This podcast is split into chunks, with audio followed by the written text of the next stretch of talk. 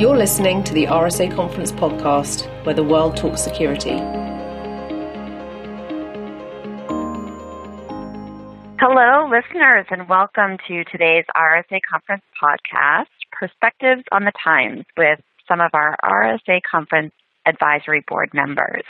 This is Casey Zerkis, Content Strategist with RSA Conference. And what's exciting to me about today's podcast is that we have the opportunity to connect as both people and professionals, which is so important for everyone to be doing right now. I'm excited to be joined today by two members of our advisory board, Todd Inskeep and Caroline Wong. Todd and Caroline, if you would take a moment just to introduce yourselves to our listeners. Sure. Hi, my name is Caroline Wong. I am the Chief Strategy Officer at Cobalt.io, a pen test as a service company.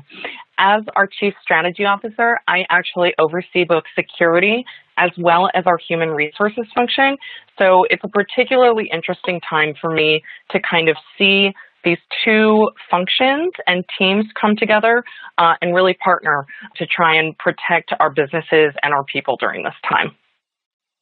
I'm Todd Inskeep.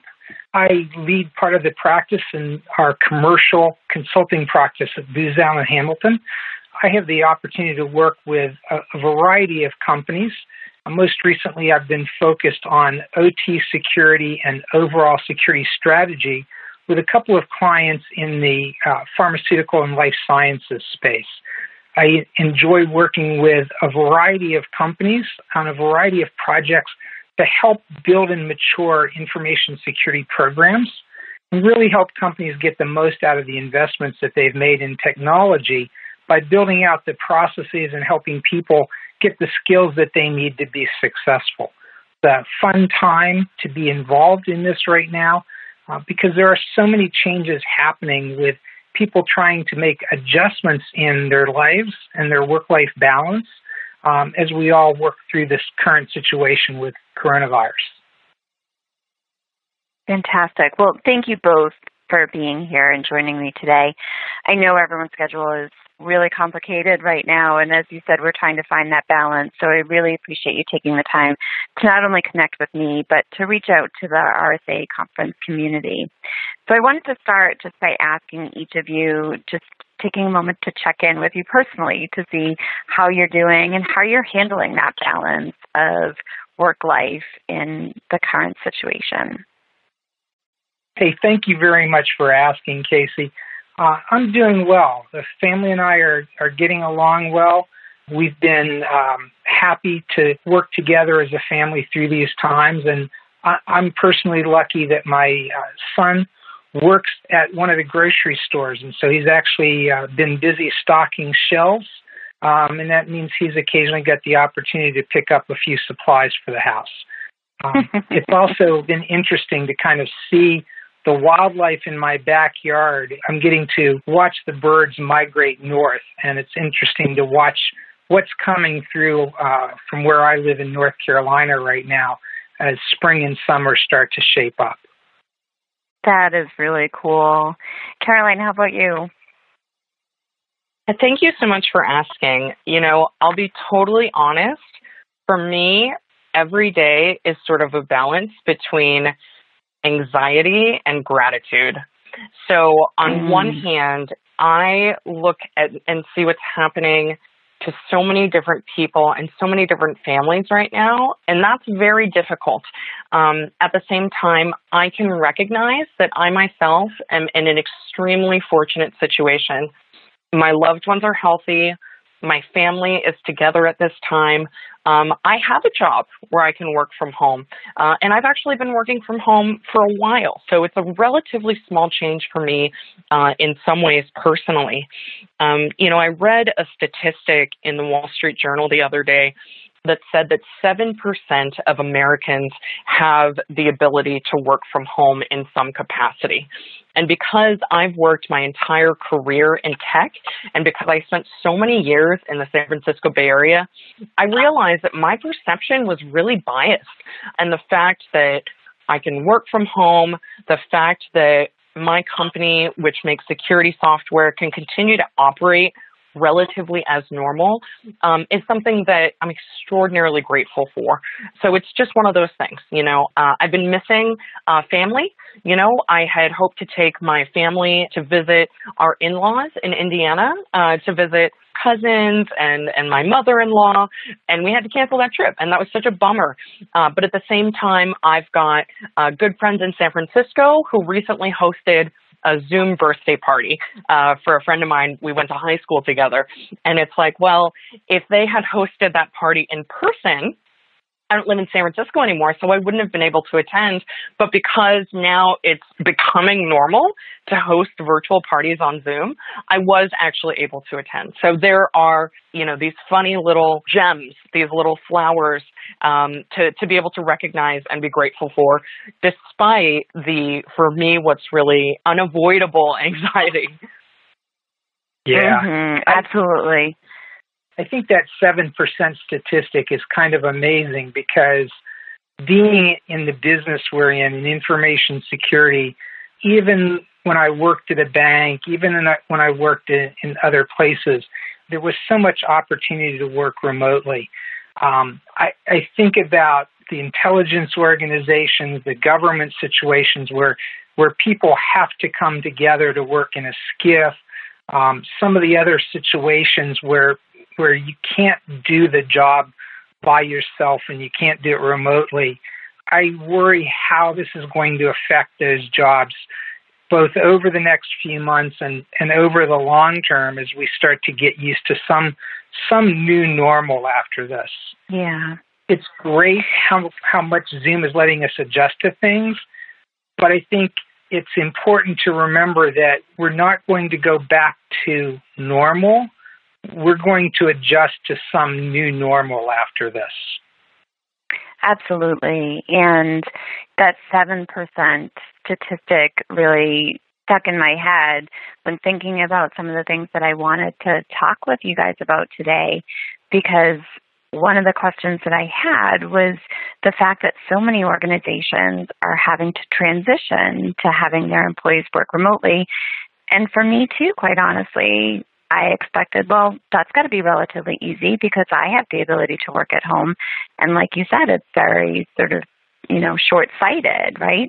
So, Caroline, what are the security implications for those organizations that didn't have this plan to provide or to secure a remote workforce?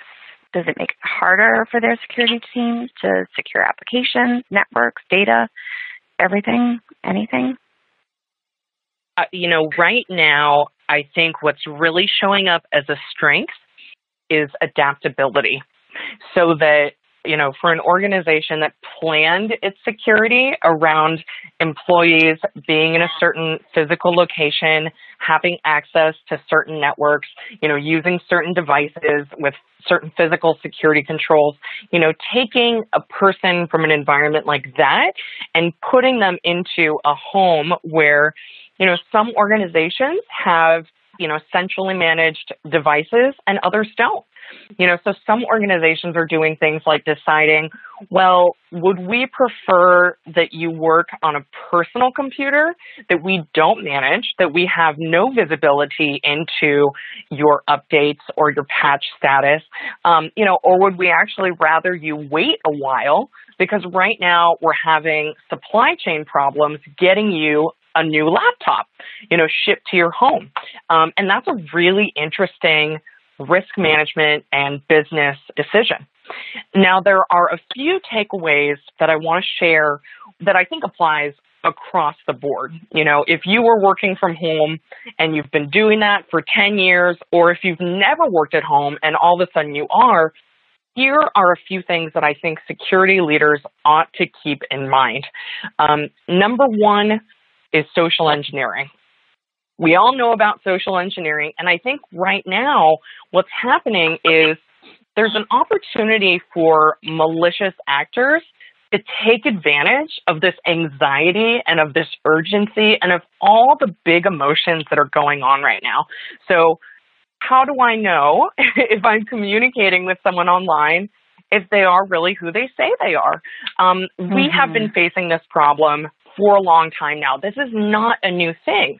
But, you know, now that we're all online, maybe more than we used to, um, you know, do we have some of those controls set up to make sure that, you know, when you receive an email that claims to be from the IRS saying that your refund check is available, you know, how do you know if that's legit or not?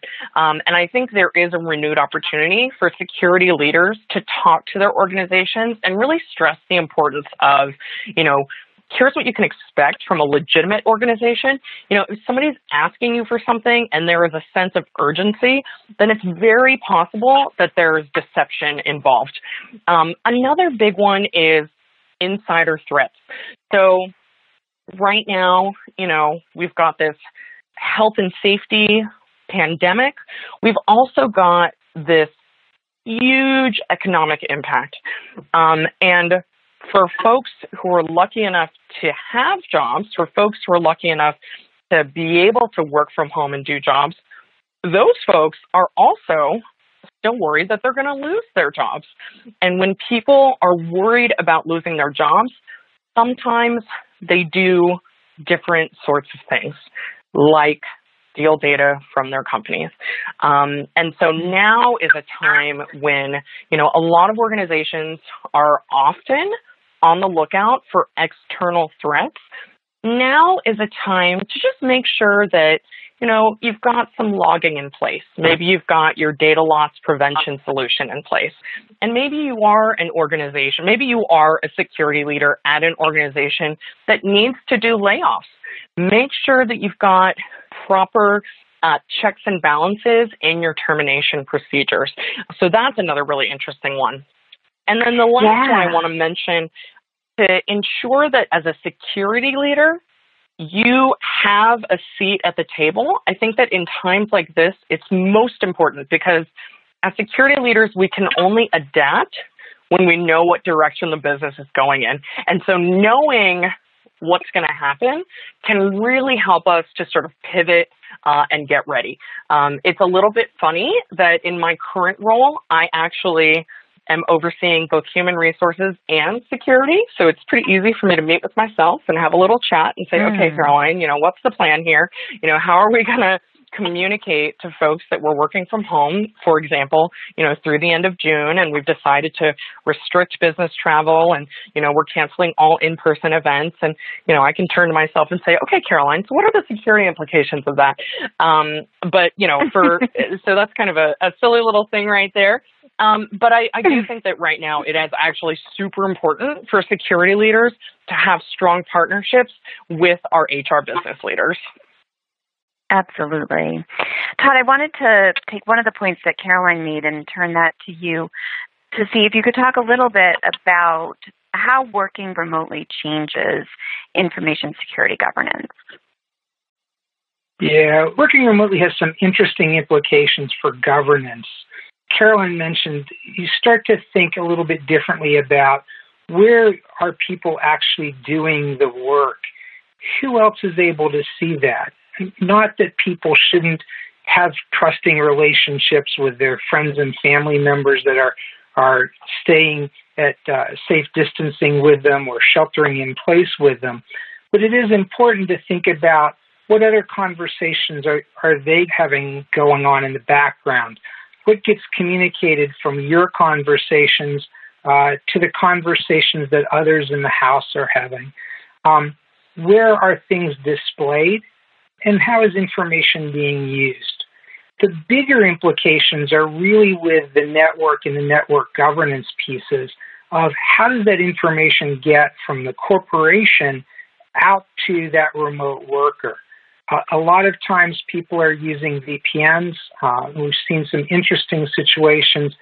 Companies that hadn't planned to support VPN access for everyone are now having to ex- rapidly expand those services. Um, the configurations for VPN can be very important and very critical. A lot of organizations try and optimize bandwidth management by using VPNs and a capability where you can use local access to cable service that you might have for access to sites like CNN, but require you to route through the corporate firewall for access to other things or for internal access. Um, that can create a situation where that local laptop now becomes a, a port and an entryway into the internal network. And of course, we see many flat networks out there. Um, so that when that one outside machine gets compromised, it can be used in a variety of ways by an adversary as an entree into the larger corporate network. Um, it's important from a governance standpoint to have those close relationships that Caroline mentioned. You really understand what's getting opened up, how is it getting opened up, and what's the duration of that. Depending on where you are, we're two to four weeks into kind of sheltering in place. And that means maybe some of those initial things that you did to just get people back to work or just keep things moving are now starting to, to turn into okay, we're going to do this for a, a month more, two months more. We're really talking about June, July, August when things may start to go back to some normal. Now you want to start thinking about things that we made as quick decisions to get people going. What were some of the security implications of those? And can we pull some of that back, tighten some things up? Maybe we need to wait for people to get a corporate access or a corporate computer that's locked down and configured differently. But you need to start thinking about what policy changes were made to get people moving that now you need to go back and revisit. Could be VPN configurations, could be the way you're using passwords and multi factor authentication, could be some of your information protection and classification, could be some of how you're using the tools that you've built out to be able to monitor when that computer at Todd's house is being used in a different way. Um, mm-hmm. I might not have been worried about what time it was when Todd logged on because Todd was traveling around the world and often uh, came in from weird remote places. But now Todd's always in North Carolina. And so if there's activity from Todd's computer coming in later in the evening, 3 a.m., it might be a sign that there's something else going on on Todd's computer that isn't really Todd using it. It's a variety of policies, configuration changes that you can look at now that you've gotten over that initial hurdle as we start to settle in for the long term. Yeah, great tips. Thank you. Um, for both of you, I've talked with so many industry professionals over the past few weeks, and one challenge that many people are trying to work through is this disruption to the supply chain. So, can you address? We'll start with you, Caroline. Can you address the major concerns of what to do if your mission critical services that you rely on actually go down? Yeah, so what we've done is, first of all, we've made a list of those mission critical services, trying to figure out exactly how, if any of them were to become unavailable, how that would impact our business operations. We've also gone through a process of reaching out to the vendors on that list and creating contingency plans, either in partnership with those teams or independently of those teams, and make sure that folks understand what is the plan? How can we quickly adopt to minimize the impact internally? Um, another thing that's not exactly a supply chain planning exercise, but is actually a bit more of a business continuity exercise is, you know, in March, our management team was meeting and saying, do we come up with a plan for if our workforce were to be down by 20%.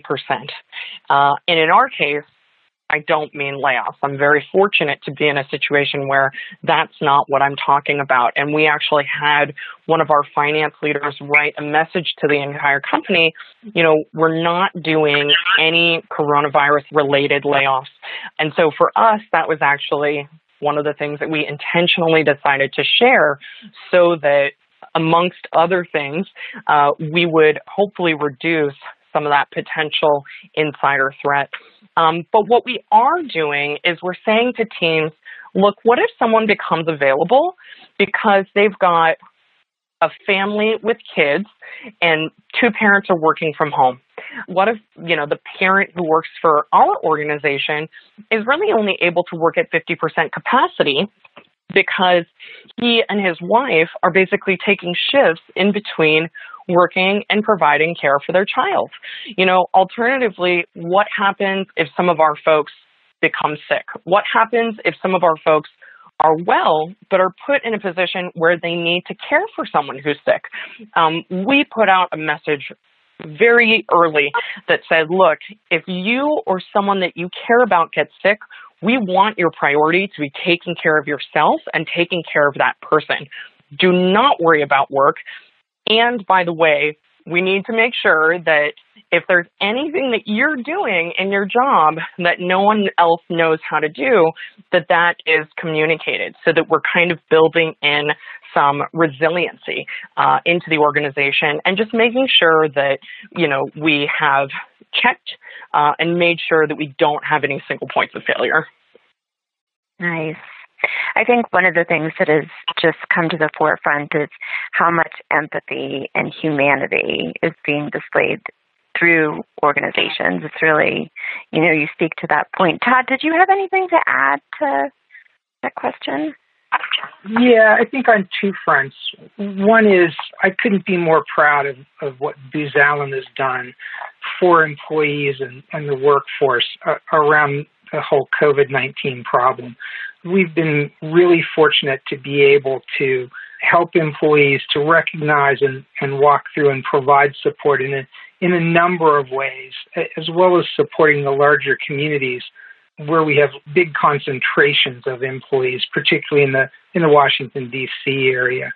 And I think it it highlights, and, and Carolyn started to highlight as well, the variety of scenarios that, that people start to find themselves in, from um, really only being able to work at different or reduced hours because of the child care burden uh, that we're having to take on in, in various families. Um, the care burden that we're going to pick up as more people get infected, as more people spend time sick and, and trying to heal through this. It is amazing what different companies are doing, and I think it's fantastic how empathetic so many companies have been in trying to make adjustments and supporting their employees during this, this very trying time. On the supply chain front, I think this is testing and, and expanding the ways that companies need to think about their supply chains and their resilience.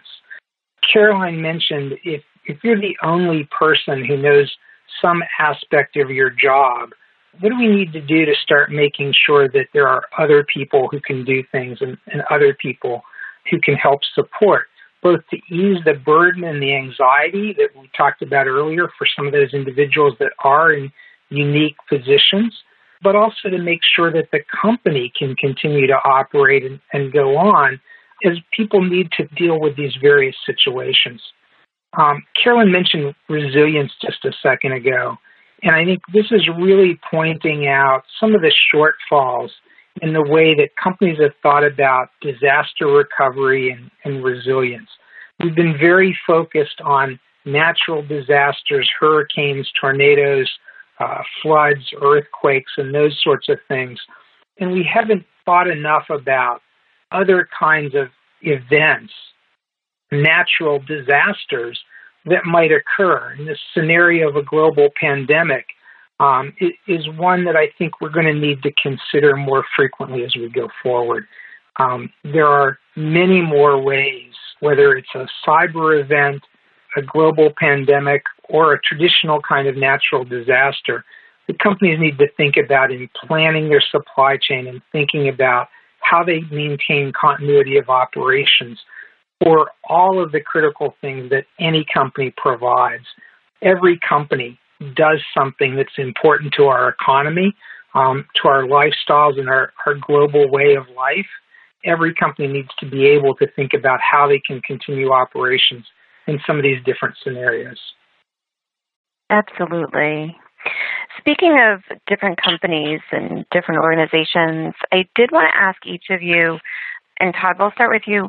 What have people in your networks been saying, and how are CISOs or heads of security dealing with the mental stress brought on by the current challenges? It's really interesting to see the variety of things that are happening.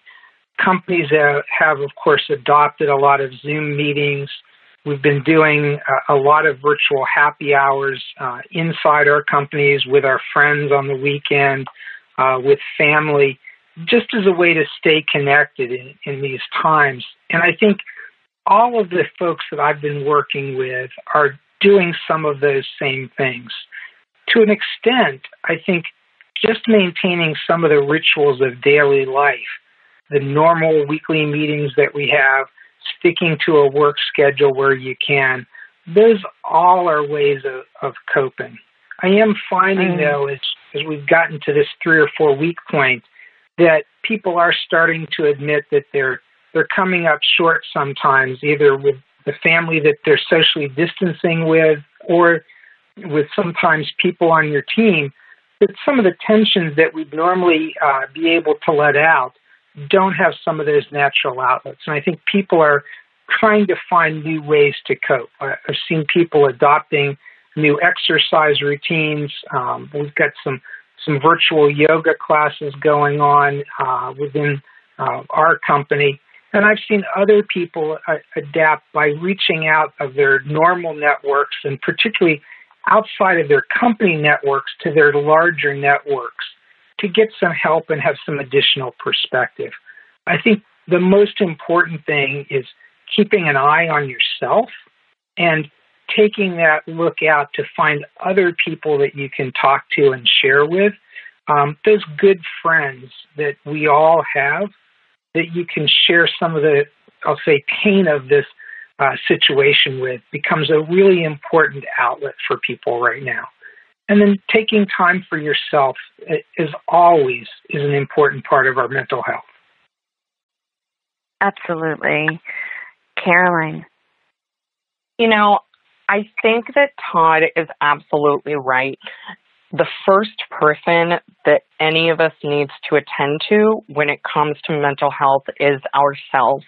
Um, I'll share that a couple things I've found myself doing actually to try and both boost my immunity as well as reduce my stress and anxiety is I normally don't work out and I've been working out. And it's super funny because I do it specifically for stress reduction and I find out that it's working.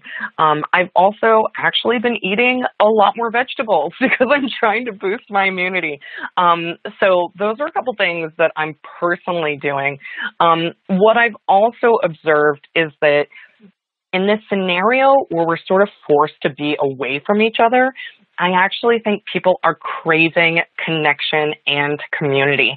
So information security is a field where we're actually used to seeing each other in person pretty frequently. We're a very sort of physical events type of networking community, um, and I've seen those go virtual.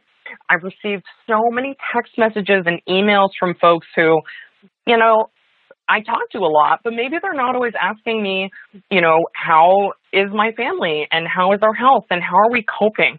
That sort of thing is, is really nice to see.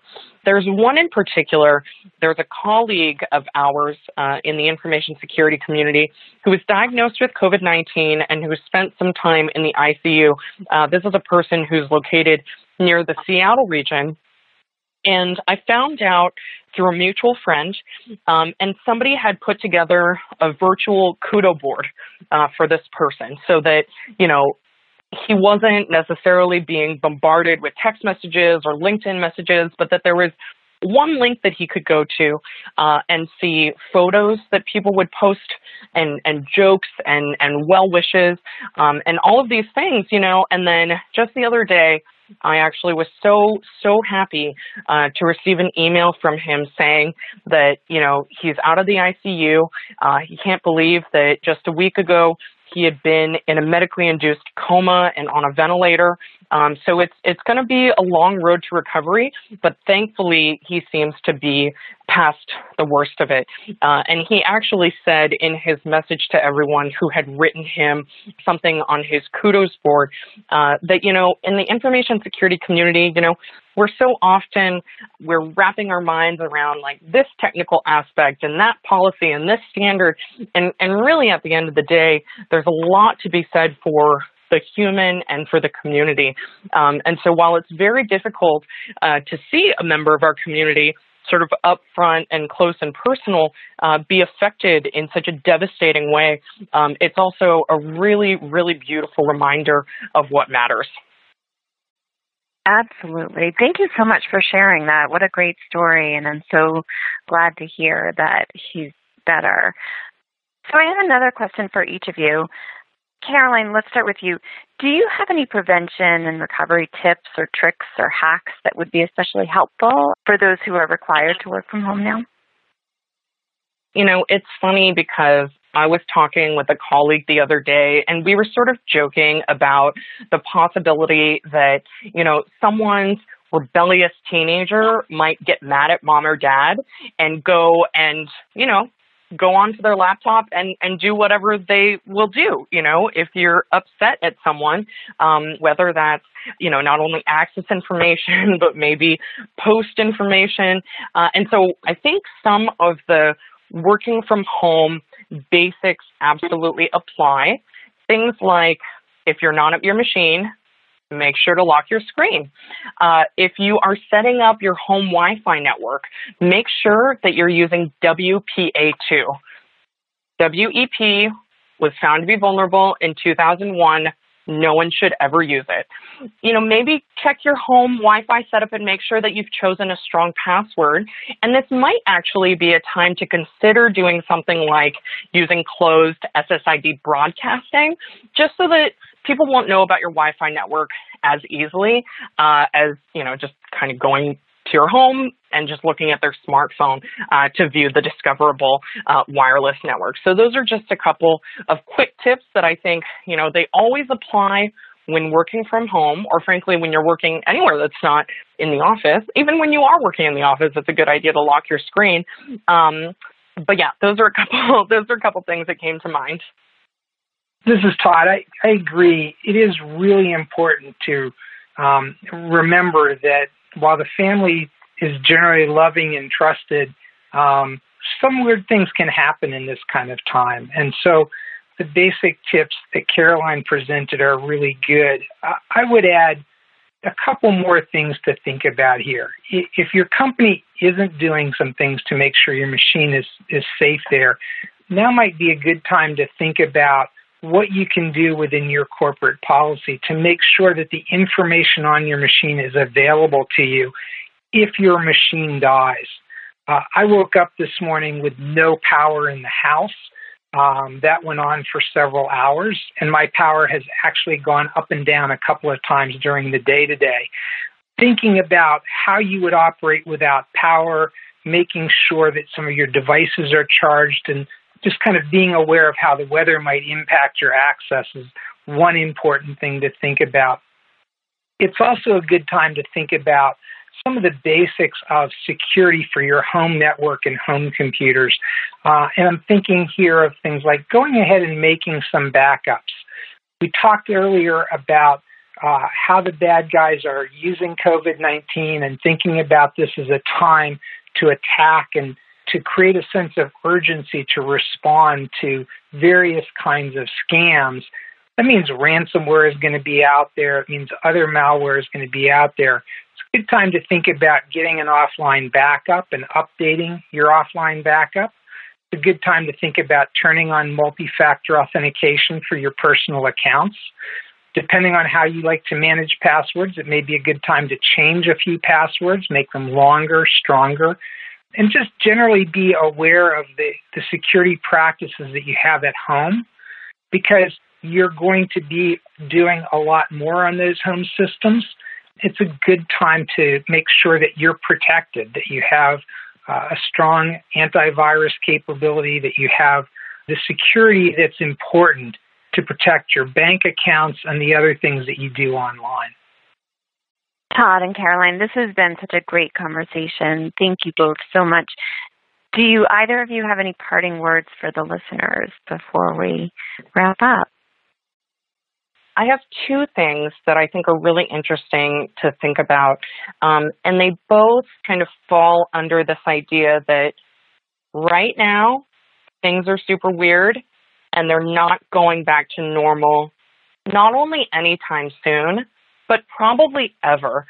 I expect actually that there are some things that we're going to carry forward with us. Um, a good friend of mine posted on a moms in tech group on social media the other day, and she said, You know, I've got a two year old and a four year old, and since I've been working from home, I've been able to spend two and a half hours with my children every day, and I don't want to give that back up you know, if things mm-hmm. go back to normal. So I think there is actually going to be this shift for office first organizations to shift toward remote first.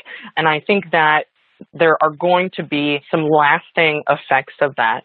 The other, which I'll put out as kind of a, a thought provoking question and also a bit of a call to action for our security leaders, is that as the world navigates how to manage this pandemic, I think we're going to see some really interesting conversations continue to evolve about privacy and data.